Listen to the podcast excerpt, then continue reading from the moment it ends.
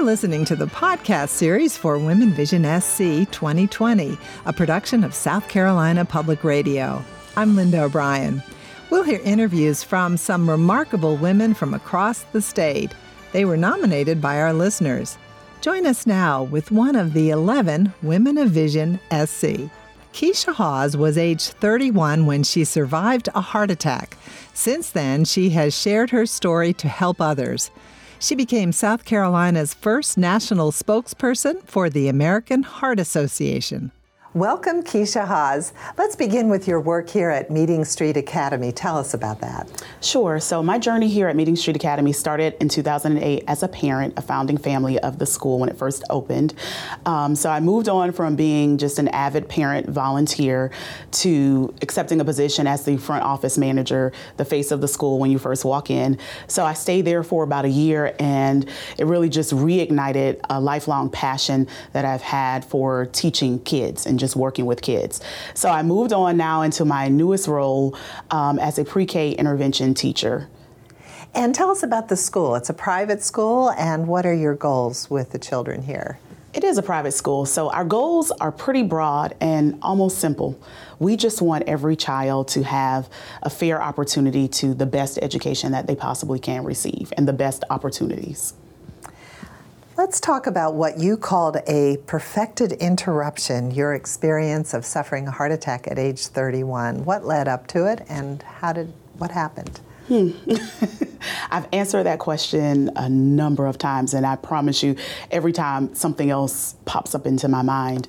During that time in my life, I was just very stressed. I had lost the job that I loved, and um, I was unemployed. I knew that I had some pre existing conditions and some challenges with my blood sugars and blood pressure, and I was taking prescribed medication for those conditions. But during that time where my income kind of was restricted, I thought it would have been a good idea to stop taking those medications because I felt fine and I felt healthy. So I think that just kind of sped everything up.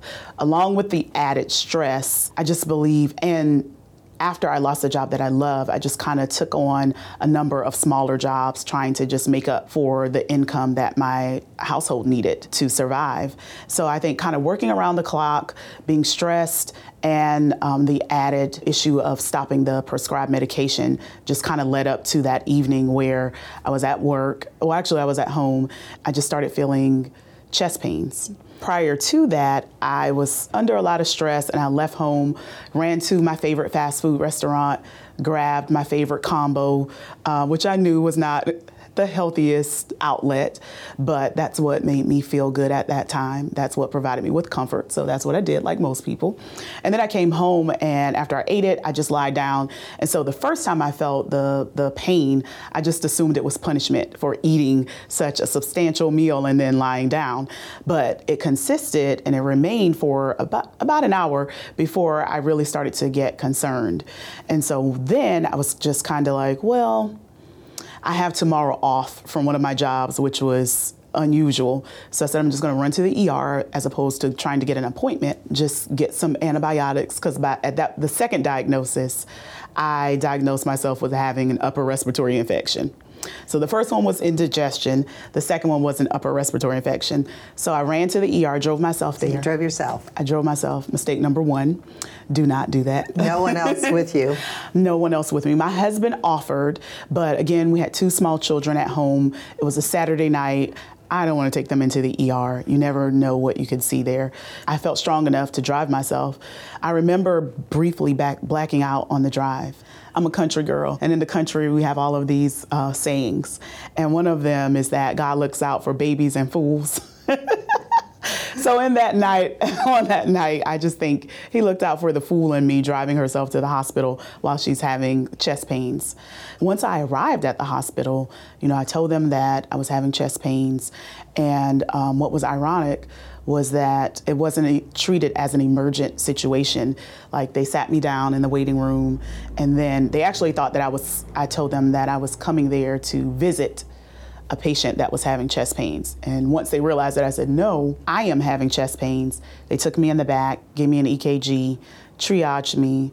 My blood pressure was at that point three digits, over three digits, and but they still sat me back in the waiting room. And so I waited. Um, again, it was a Saturday night, very busy. Then when they sat, they took me in the back. I waited for a doctor to come in. They uh, drew some blood, and everyone really was just kind of mellow. And then it wasn't until about dawn they came in and they did another round of blood work, and they realized that there had been another woman, an older woman, that had come into the ER the same time I did, complaining of chest pains.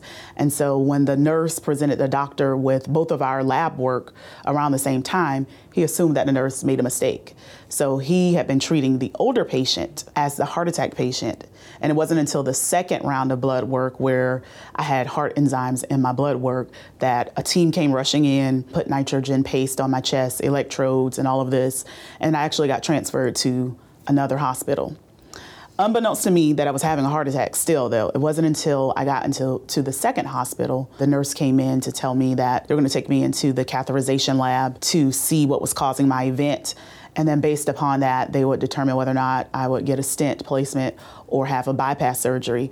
And at that point, I was like, wait a minute. No, you know, I'm just here for a stress test because that's what they told me at the last hospital. And she was like, I'm going to have the doctor come in and talk to you. And I was like, yes, you do that. So when he came in, he said, Miss Hawes, he verified my identity. He said, there's no need for us to do a stress test because it's evident that you've had a heart attack. And being the 80s baby that I am, I said, what you talking about, Willis? what are you talking about, sir? I said, I don't even have time to have a heart attack. And he, in that moment, he told me, he said, when I saw the chart, I was like, a 31 year old woman? How? And then I met you, and now I know. because you're telling me that you don't have time to have a heart attack after I told you that you've just had one. So, so then what happened? Did they um, so, do a stent? Yes. So went into the catheterization lab. They found that I had a 95% blockage in one of my main coronary arteries at that point, I came to the realization that if I had not stopped and actually gone to the hospital when I did, that it's very possible that I wouldn't be sitting here able to share my story. So I went, they placed a stent in um, the artery. With that procedure, there's a 1% chance that there can be a complication. So the stent is a metal like umbrella that they stick into your artery, it opens up. When it opens up, there's a 1% chance that it can puncture the artery. And in true Keisha Hawes fashion, I don't do anything ordinary. Yes.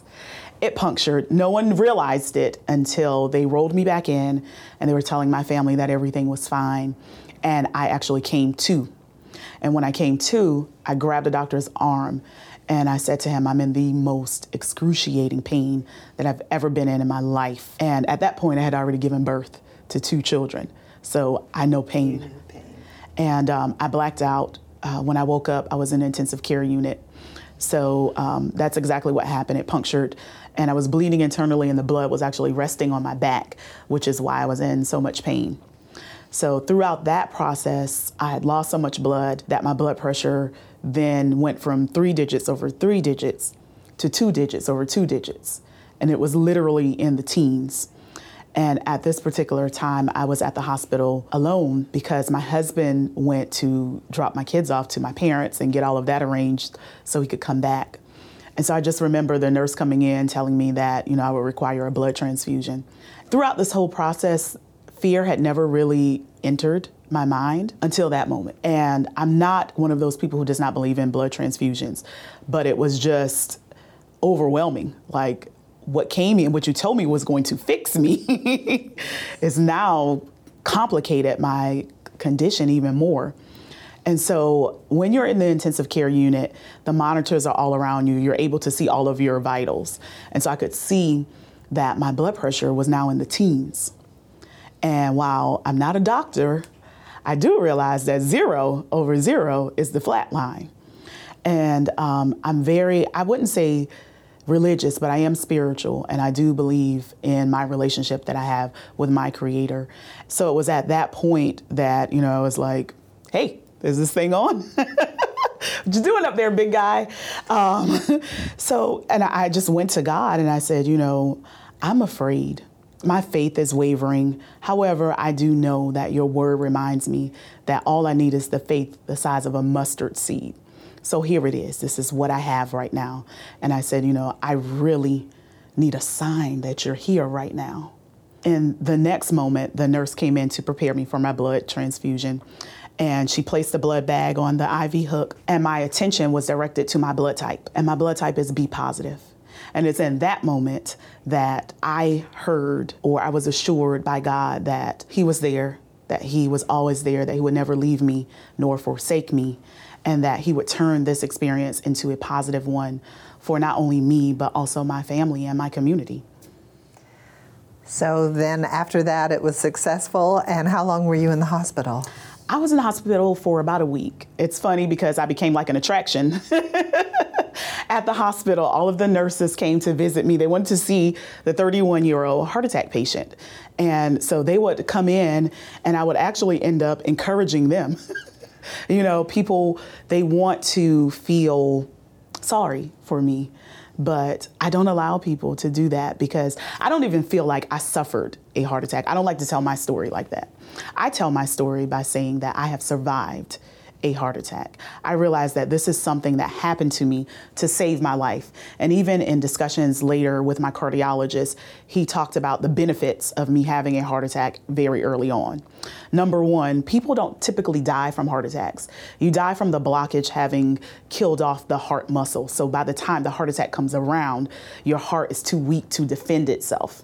So by me having a heart attack early on, I didn't have a chance for the blockage to destroy much of my heart muscle. Secondly, because I was so young, I had the agility to really jump back pretty quickly. And then thirdly, I just had a, a large support system and a number of resources that could still really pour into me. You say that you don't allow people to feel badly for you.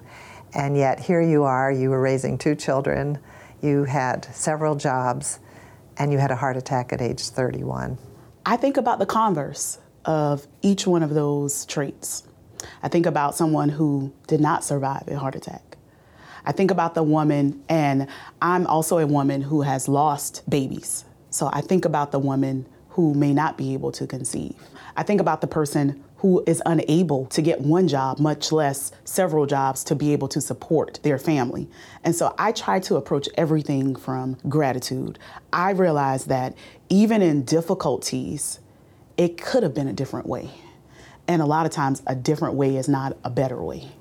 But are there times when you just want someone to say, hey, you've been through a rough patch here? Sure. I mean, I'm human. Yes, there were tears, there were anger. I'm sure I've said um, many harsh words to my biggest fan, my husband, who's with me when I'm at home, when I'm not feeling well, you know, when he has to get up in the middle of the night to get me something because my blood sugar has dropped, or, you know, who sat in an uncomfortable chair in a hospital countless evenings with me. Yes, I get frustrated, but I give myself that moment, but I choose not to stay there. And just your overall health, have you had anything like that since then? No. I would like to say that I wish I could say I'm a great patient now. I start out all of my doctor visits, and especially when I get a new doctor, um, with that I'm a horrible patient. Like, I'm the worst kind. I'm the kind that knows what I know. You know too I much. I know too much, exactly. Um, so, can I do a better job of taking care of myself? Absolutely. I have even more reason to do that now. So, it's just always, again, I'm my hardest job persuading Keisha, Keisha Hawes, and keeping her on task to take care of herself is still my hardest job. It's easy for me to motivate people. And I and I share with people that, you know, that some of this I need to I need to continue to say this to you because I need to continue to remind myself. I need to continue to keep myself on task. So every time I'm in front of or behind a microphone, in front of an audience, and I'm telling my story, the details, it's a reminder. So it's helping you at it's the helping same time. Me, yes. There are those people who would have gone through something like that and had a difficult time even talking about it. You have not only talked about it, you've become a national spokesperson for the American Heart Association. How did you get from that situation to being able to talk about it? Um, and I think I went through that process too. I went through a process where it was very embarrassing. I would like shy away from it. But I grew up in a small church, and my mom is very very religious and holds very strong to her faith. And so every single time we were together, she wanted me to tell someone about the goodness of God in my life, which meant sharing this story. So at first, you know, I'm like, Mom, please, like, I don't want to talk about it. But I just, I just really accepted the fact that this is a miracle. Like, I have a second chance to do life again. An attack saved my life. Most people don't go from that to this that easily. And I think once I realized that heart disease was the number one killer, or is the number one killer of women in America, and I had no knowledge of that before this happened to me, I realized that there was a void somewhere that needed to be filled. Like women need to know that heart disease is serious and it is a killer and it is preventable. And when you say that, how can women gain the knowledge so that they'll know what signs to look for? Because they are different, from what I understand, from the, what men have, for example. Right. I think it's really just researching and talking about it and sharing your story because there are so many women that I've met that they're like, you know, Yes, I am on a blood pressure medication. Yes, I do have high cholesterol, but I still work out. I still feel like I eat healthy, but I still deal with these things. Yes, my grandmother did die of a heart attack. Or, yes, I have a friend that had a stroke and I didn't even realize, you know. Or, you know, yes, I had preeclampsia. So, what is your advice then to women, especially young women? Really, just to take care of yourself, make sure that you're making yourself a priority. Go to your doctor, be very open with your doctor. Make sure that you have a doctor that you can be in relationship with and have that conversation. One who's not so busy that they may not have the time to really sit down and listen and actually plan out what you're going to share with your doctor before you go. And really kind of journal when you're not feeling well so you can see if there are any trends in um, your, your feelings. But you mentioned stress, that you yes. had several jobs, you mm-hmm. were trying to make ends meet, you're taking care of your family. How do you handle all that? Because you had that after the heart attack as well. How do you yes. reduce that stress in your life? I still have stress. Um, I think the difference between me today and Keisha pre heart attack is that I ask for help. And I say no. No is a word that I've learned to protect myself. Before, no attached a level of guilt to me that almost added another layer of stress. So now I say no. If I can't do it, you know, my intentions are very pure. So I just rest in that. And if it's not my responsibility to really persuade you, I'm saying no because I can't and not no because I just want to be mean. If you know me as a person and you trust who I am, you already know that. So I've, I've set down that burden. And so was it your mother's discussion with you that made you realize you need to tell this story to help other women? Yes, and not only that, but I'm, I'm adopted, but my biological mom is a heart attack survivor. And so I realized not only was I telling my story, but I was also telling her story.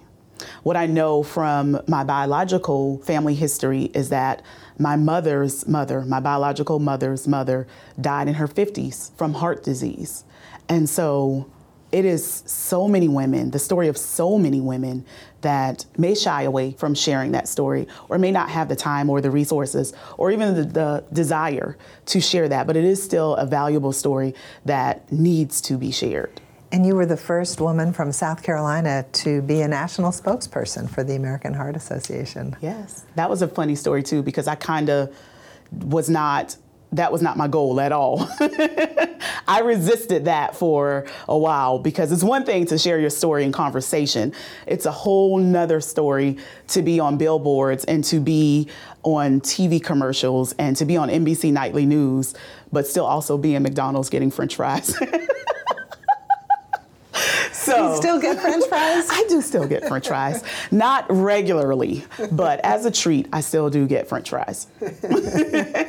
but when you say it was a whole other level, what what sort of pressures did that bring? Um, I mean, people started to recognize me, and people started to want me to share my story just on the spot. And um, people started inviting me to events and to churches, and all of a sudden, I'm just like, okay, you know, I am an extrovert, but I'm an introverted extrovert. And so I like to talk to people that I know, but on a stage is something that I was I had to kind of grow into. I had to really ask myself, Keisha, eh, are you really going to do this? And then once I said yes, I said, okay, then, if we're really going to do this, then we're going to do it well. In order to do it well, I need to do it often. And so that's just kind of, it snowballed from there. You say in your life you only do things well. Where in your life does this come from? Well, first, let me qualify that statement because I only allow myself to do things well. So that means when I mess up, when I get it wrong, I get it wrong well. I mess up well. so I want to clear the air with that. Um, but I think it's just the women that I have been surrounded by. My mother adopted me at age 43. So I have an 80 year old mother at this point, and her daughters, her three daughters, are now 60, 58, and 56. They're gonna kill me. But so I, in turn, have four mothers, and I look at the collection of experiences that they shared with me not only the good, but the struggles, the hurts, the losses, the pains, the gains, the successes. And those collection of women, those four women, Jessie, Audrey, Angela, and Deborah, they are just the foundation of which I've built the woman that I am.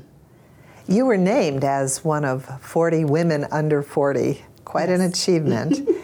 and what do you think they saw in you with that award?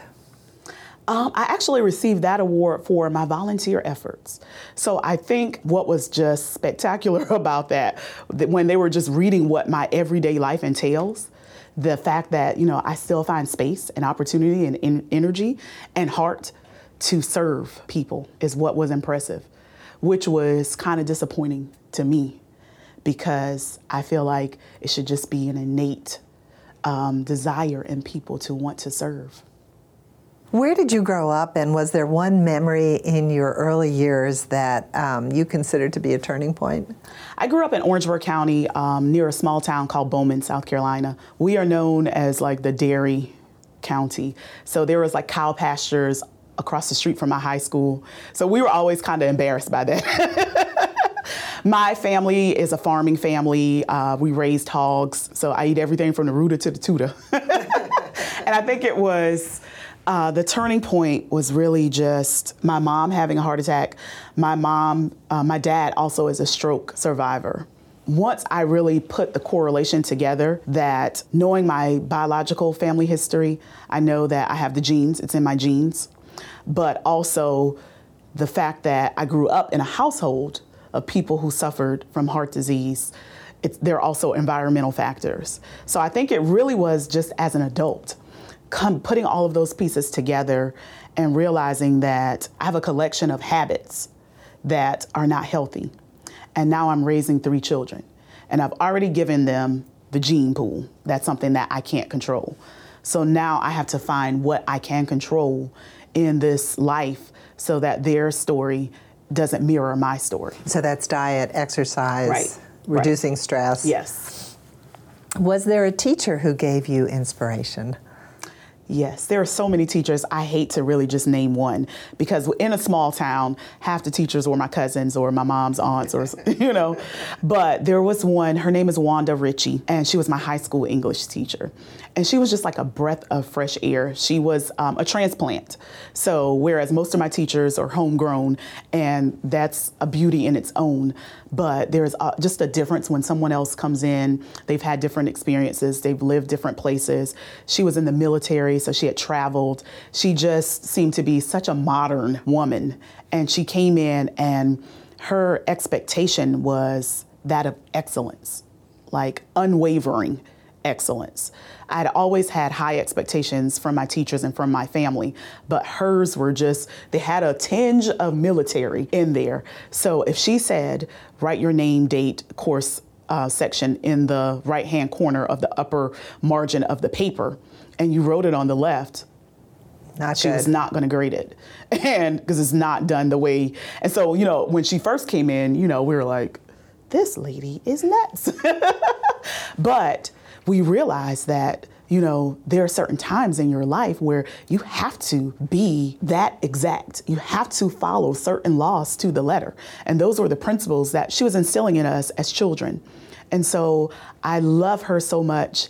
And I just, I'm so grateful for the role that she had. She spent time with me outside of school. I can remember she and my mom being in my mother's bedroom on my wedding day, helping me get dressed.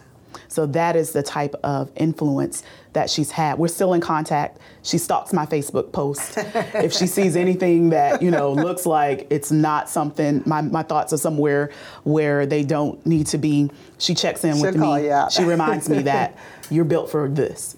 What grade was that? She was my high school, High school. Um, English teacher. English. Small school, you have the t- same teachers. One of the issues that many women face is work life balance. Um, how do you overcome those issues? You have a family, you have a job. You're I do a lot. I have a number of responsibilities. Many jobs, several jobs actually, it sounds like. Um, I think again, I ask for help.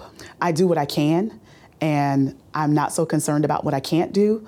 I tell my children no. I tell my husband no. I tell Keisha Hawes no, which is my most difficult job to date. And I just kind of some some things they just have to get done while I'm a hot mess. and I'm okay with that. what would your advice be for young people today? You know what? I think looking back, I had a heart attack 10 years out of college. And while I was in college, taking care of myself, worrying about my health was not on my radar at all. It was really getting these books and having a good time. And that was pretty much the sum of it. So I think just the sooner you can start making your health a priority and to make it something that is a consistent part of your day. What am I doing for myself to make myself healthier? What am I doing for myself to ensure a long, lengthy, quality type of life? Um, the better. So make yourself a priority. And going along with that, this series is called Women Vision. How would you define your vision, your lifelong vision? I think that I just tried to see the best in everyone and in every situation. And it was when something happens to me, I just really try to find a way to craft it to to serve some type of purpose. So when I was stuck on the fact of just suffering a heart attack, I actually suffered. I continued my suffering. When I took a moment and I stopped and I said, "No, let's let's look at this from the lens of you survived a heart attack. So now what is the purpose in your survival? How can you repurpose this to now be a benefit to people? That's what we are created to be in relationship with people and to benefit people and to benefit our society. And I think if everyone kind of gets back to that, what can I do to benefit someone else?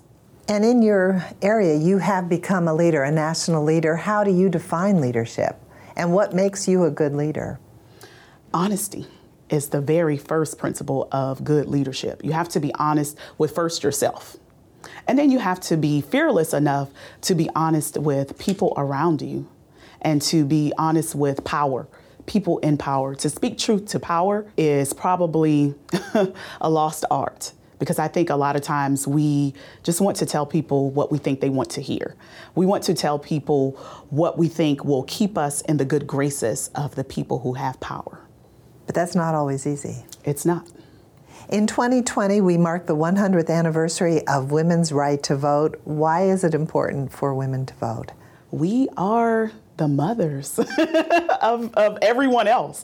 I think that our we as women, we really do not give enough attention to the level of power that we have. We can influence. I can influence my son. I can influence my husband. and I think, you know, if again we use that influence to speak truth to power, we'll have a greater reach. But many people say "M- one vote's not really going to count. It takes time. Have to go to the voting polls. There's apathy. The power of one. I think that that again, you're selling yourself short. You can tell someone, I, I, I'm one person. I share my story as one person. But how many people have I affected by sharing my story? Every time I get up there, and even beyond the point of sharing my story about heart disease, I start off my story by telling people that I was a foster child. I was in foster care for three years of my life before I was adopted. And typically, at least one person, wherever I am, comes up to me and they say, You know, I'm adopted too. And that was such a hard thing for me to share with people. I think if each person just focuses on reaching one person, someone else will see your reach. And then they'll say, if Keisha is reaching, I can reach. And then someone else has the power to see that person reaching. And if that person is reaching, then maybe Linda will say, I'll reach. Linda has a great a circle of influence. If people in your circle see you doing something out of the ordinary and they trust who you are as a person, they're more willing to say, if Linda thinks that this is a worthy cause, if Linda thinks that this is a worthy action, even if they don't move or they don't proceed with action, it garners their attention to where they're going to at least look at it a little closer. And how did that experience as a foster child for three years then inform your story that you could help other people with? Again, I think it goes back to my mother because she reached. So, my mother was a widow of three girls when she adopted me. She had three daughters of her own, a single mom, but she still felt like she should reach and help someone else. And because of who I saw her be, I have no other choice than, and I have no other desire than to be just as incredible as she, she is. So it's that role model. It is. It's modeling. And that's what voting is modeling. We're going to show someone, and beyond the vote, yes, let's vote, but also after we vote, no matter who is in office, we still have power. People think that once the vote is cast and the other candidate is elected, that all hope is lost. No. I am going to take you to task. I'm going to recall every promise that you said while you were campaigning, and I'm going to call you out on it.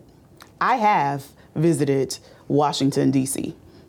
I have sat in a chair across from someone to talk about global warming. And this was back in 2001 before people really thought it was real. So I have experience with speaking truth to power, and I don't mind. And, and it starts with that vote. It does. Your Thank vote is your voice. Thank you very much, Keisha Hawes. Thank you, Linda. You've been listening to Women Vision SC, a podcast production of South Carolina Public Radio. You can find video stories and other resources on Know It All and scetv.org. The producer of Women Vision SC for South Carolina Public Radio and the podcast series is A.T. Shire. William Richardson is the producer director of the television series. Zhao Yu is associate producer and Becca Turner is production assistant. Tyora Moody is web manager. Bobby Kennedy is director of special projects. For SCE TV and South Carolina Public Radio, I'm Linda O'Bryon. Thanks for joining us.